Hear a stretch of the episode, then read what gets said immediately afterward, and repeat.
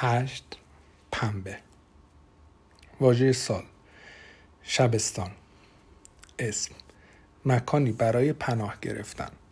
به ویژه وقتی کسی در حال فرار است.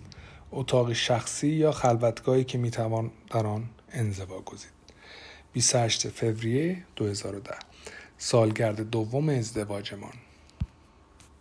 آدام عزیز یک سال دیگر یک سالگرد ازدواج دیگر و این سالگرد عالی بود. بعد از فروش اولین اقتباست از آثار هنری وینتر کارت سنگین تر از قبل شده است. آن استدیوی هالیوودی که فیلمنامت را در حراج خرید بیشتر از چیزی که ممکن است در ده سال نصیب من شود برای آن 120 صفحه پول خرج کرد. شگفت انگیز بود و من خیلی برایت خوشحالم. اما برای خودمان ناراحتم. چون خیلی کمتر از قبل میبینمد انگار دیگر مثل قبل به من یا نظراتی که درباره کارهایت می‌دادم نیازی نداری. اما من درک می‌کنم. واقعا درک می‌کنم. در دوازده ماه گذشته خیلی چیزها برای تو عوض شده است اما متاسفانه برای من نه. هنوز بچه نداریم. به قولت وفا کردی و برای سالگرد ازدواجمان وقت گذاشتی. چیزی که در ماههای اخیر غیر ممکن شده بود.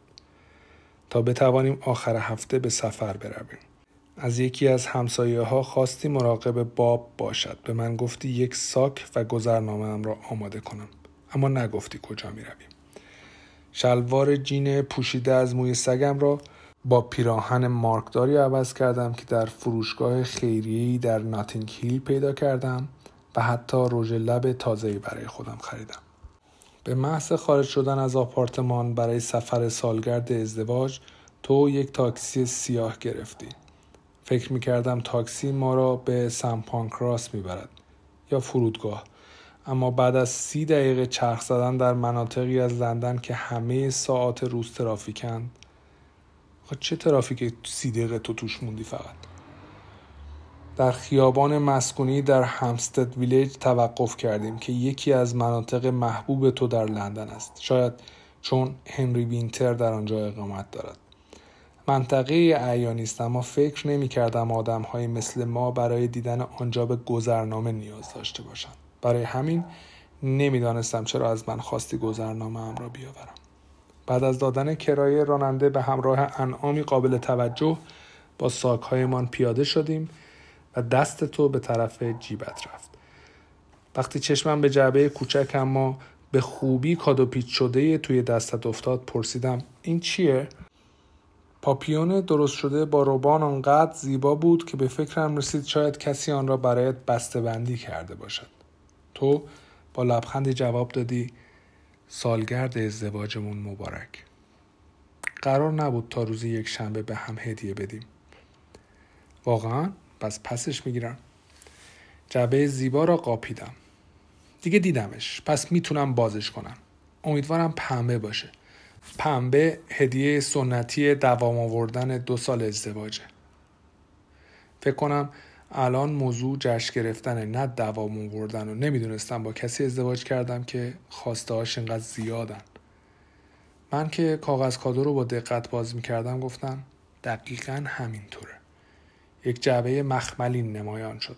از آنها که معمولا مال جواهرند به رنگ فیروزه‌ای رنگ محبوبم تا حدی انتظار داشتم گوشواره باشد اما وقتی سرپوش آن را برداشتم یک کلید پیدا کردم. تو پرسیدی اگه بتونی توی یکی از خونه های این خیابون زندگی کنی کدوم انتخاب می‌کنی؟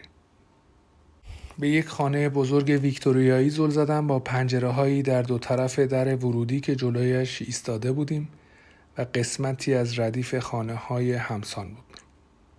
دیوارهای آجوری قرمزش از شاخه های عقاقی های بنفش و پیچک پوشیده بودند.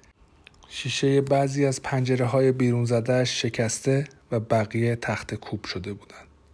مثال بارز یک خانه کلنگی بود کهنه اما زیبا و بی اختیار توجه هم به تابلو فروخته شده بیرون از خانه جلب شد پرسیدم جدی میگی؟ تقریبا همیشه. حس بچه ای را داشتم که کلید کارخانه شکلات سازی را به او دادند. در ورودی خانه به همان رنگ فیروزهی جعبه مخملین تازه رنگ شده بود. برخلاف دیگر قسمت های ساختمان.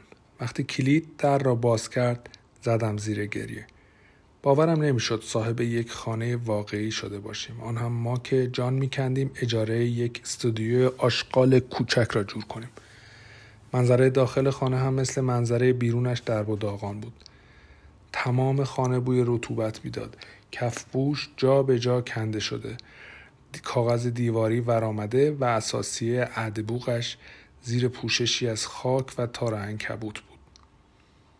سیمهای لخت از سوراخهایی در سقف که حد زدم جای چراغها باشد بیرون زده و روی بعضی از دیوارها هم نقاشی کشیده بودند. اما عاشق خانه شدم. در اتاقهای بزرگ و روشنش راه افتادم. تمامشان خالی اما پر از امکان و احتمالات بودند. خودت بازسازیش کردی و تو خندیدی. نه اما فکر کردم شاید تو بتونی. می‌دونم یکم کار نیاز داره. یکم. اما اگه اینقدر داغون نبود نمی‌تونستیم پول خریدش رو جور بکنیم. من دوستش دارم. پرسیدی واقعا؟ من برای تو فقط یه جفت جوراب خریدم. وای دیگه قافلگیر نمیشم. حداقل جنس هدیه من پنبه است. کدوم سال نوبت آجر میشه؟ می‌تونیم تا اون موقع صبر کنیم. فکر کنم امسال نوبت سرب باشه سال دهمت. نگرانی هم اوج گرفت و حال خوشمان را خراب کرد.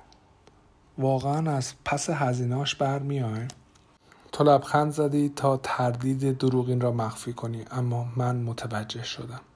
همیشه دوست داری جوابهایت را بسنجی و بعد به زبان بیاوریشان همیشه درست و به قاعده آره خیلی سال خوبی بود. گرفتار تر از اونی بودم که بتونم لذت ببرم. اما فکر کنم وقتش رسیده زندگی رو شروع کنیم که همیشه آرزوش رو داشتیم نه؟ فکر کردم می‌تونیم از وقت آزادمون برای بازسازی خونه استفاده کنیم. بعضی کارها رو خودمون انجام بدیم. اینجا رو به شبستان و خونه همیشگیمون تبدیل کنیم. کلمه شبستان را به خاطر سپردم تا بعد معنایش را پیدا کنم. تو گفتی اگه فکر می‌کنی طبقه همکف خوبه باید بالا رو ببینی. نرده چوبی پلکانی را گرفتم که رو به بالا می‌رفت و محتاطانه بالا رفتم. مراقب بودم در آن تاریکی مچ پاهایم روی پله های شکسته پیچ نخورند. تارنکبوت گرد و خاک و کسافت بیشتری نسبت به طبقه پایین تمام سطح را پوشانده بود. اما می توانستم ببینم روزی همه چیز خیلی زیبا می شود هیچ وقت از کار سخت نترسیدم. در راهرو دنبالت راه افتادم تا به اتاق خواب بزرگی رسیدیم. از دیدن آن تخت زیبای مرتب نفسم بند آمد. این تنها اساسی خانه بود. یک بطری شامپاین در سطل پر از یخ روی سطح زمین بود. جنس ملافه ها پنبه صد درصد خالص مصریه. می‌بینی؟ یاد هم نرفته. سالگرد ازدواجمون مبارک خانم رایت. اینها را گفتی و بغلم کردی. پرسیدم اتاقهای دیگه چطور؟ خب فکر کنم باید تلاش کنیم پر بشن نه؟ سه روز است که اینجاییم. فقط رفته این بیرون که قدم بزنیم یا غذا بگیریم. بابت این آخر هفته معرکه ممنونم. یک سالگرد ازدواج بینظیر بود و ممنونم که عشق زندگیم هستی. تصمیم دارم تمام وقت آزادم را صرف بازسازی این خانه و تزیین بقیه اتاقها کنم. تا همان خانه رویایی همیشگیمان بشود. تصور اینکه می‌توانم خوشبختتر از این لحظه باشم سخت است. با تمام عشقم همسرت بوس.